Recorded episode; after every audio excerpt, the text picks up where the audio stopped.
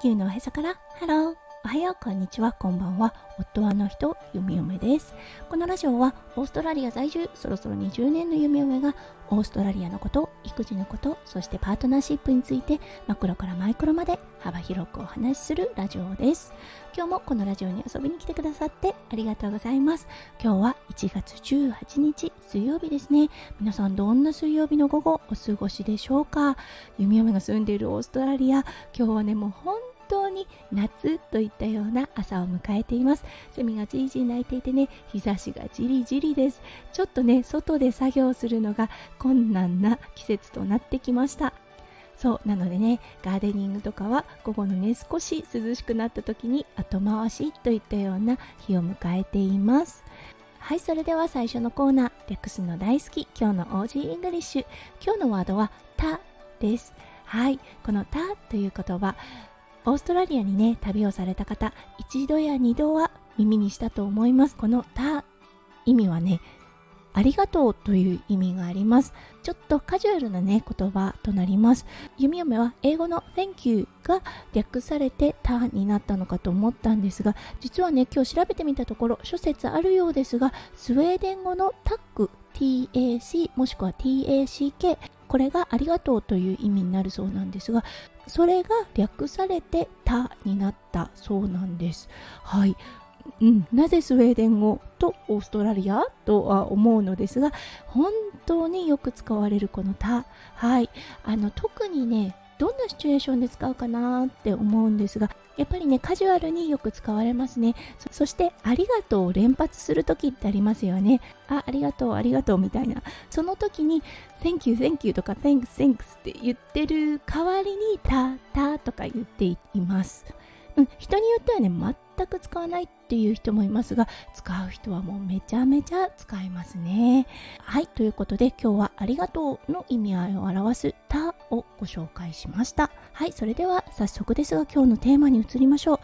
今日のテーマは発音しやすいオーストラリア英語についてお話ししたいと思います。それでは今日も元気に弓嫁ラジオをスタートします。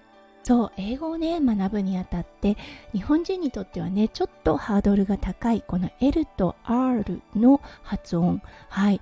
を抜いておしゃべりしているとうん。L と R がごっちゃ混ぜになってんっていうような顔をされることがあります。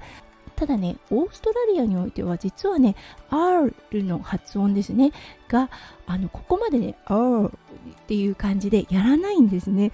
意外ですよね、うん、日本ではアメリカ英語を教わります。だから R の O ですね。がすごく強調された発音の仕方となります。そうよくね例に挙げられるものだと水を表す water はい。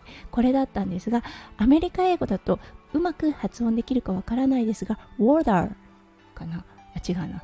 Water、うん、やっぱりちょっと難しいかな。Water R をねすごく強調するんですね。そこに対してオーストラリア英語だと water うん。Water といったような発音になるんですね。そう。R がほとんど発音されません。たといったような形になるんですね。なので water うん。そう。すごくね楽なんです。巻き舌ってね日本のね発音にはないものなのですごくハードルが高いんですね。そこがすごくね簡単に略されているのがオーストラリア English となります。他の例とかを挙げるとあの後でねみたいな See you later の later とかありますよね。See you later じゃなくて See you later っていうようなちょっとね舌を軽くね上顎にこうつけるといったような感じで See you later っていうような感じになるんですね。弓嫁はネイティブではないのでうまく発音されてるかはちょっとわからないのですがそうすごくねやっぱり楽です。イギリス英語もやっぱりすごく似てるんですね。そうそしてねイギリス英語ってねちょっと癖があってなかなか難しいですね。習ったことがないっていうのもあるかもしれません。やっぱり義務教育で習った時がアメリカ英語だったのでなんとなくね感覚的にとか発音的にもわかるのですがそうイギリス英語習ったことがないのでうんあの聞き取りはできるんです。あこの人 British English 話してるなとかっていうのはわかるのですがいざね自分で真似しようとしてみるとね全然なんか的が外れてるような感じがします。はい。ということで今日は実は日本人に優しいオーストラリアの英語の発音についてお話をさせていただきました。今日もね最後まで聞いてくださって本当にありがとうございました。皆さんの一日がキラキラがいっぱいいっぱい詰まった素敵な素敵なものでありますよう弓嫁心からお祈りいたしております。それではまた明日の配信でお会いしましょう。地球のおへそからハロー。弓嫁ラジオ。弓嫁でした。じゃあね。バイバーイ。